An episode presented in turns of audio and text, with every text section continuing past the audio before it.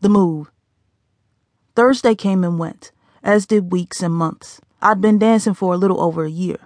I was doing well in school, and my best friend kept my secret from her mom. I quit my job at the bar after Bert offered me a spot on the payroll. I wasn't the star attraction, but I had steady clientele, and I got along well with everyone there. The girls I met at the bar were now my friends. We shopped together, hung out together, and made money together. We did private parties every now and then to make up for slow nights. I didn't have a steady boyfriend, but I was on the dating scene. I'd met a few guys while at the mall and at school. No one knew what I did at night, and I liked it that way. It really wasn't their business. I leased myself a Land Cruiser, but I hadn't moved out of Toya's house yet. Her mother, Laverne, raised an eyebrow when I came home with the SUV, but she didn't pry. The one thing that she was concerned about was my drinking. I drank every time I danced, which was at least four nights a week.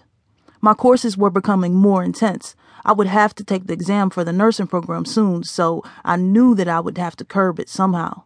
The only problem with that was the fact that I performed better with some liquor in me. I needed the sauce to keep me loose.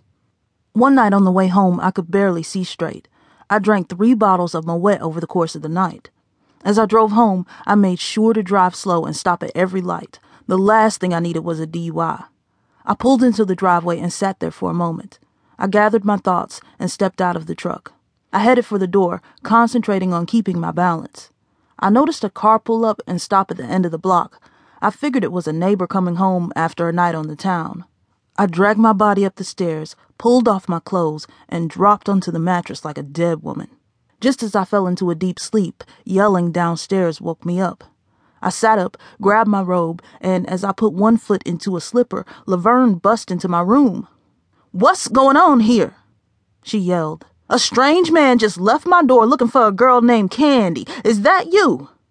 She looked puzzled. I've called the police. What are you doing, girl? I scrambled to understand what was going on. Right then, the doorbell rang and she shot out of my room just as fast as she shot in. This time I followed her. I looked out of the window. I saw two gentlemen in blue uniforms with shiny badges on the front porch. She opened the door and frantically started again.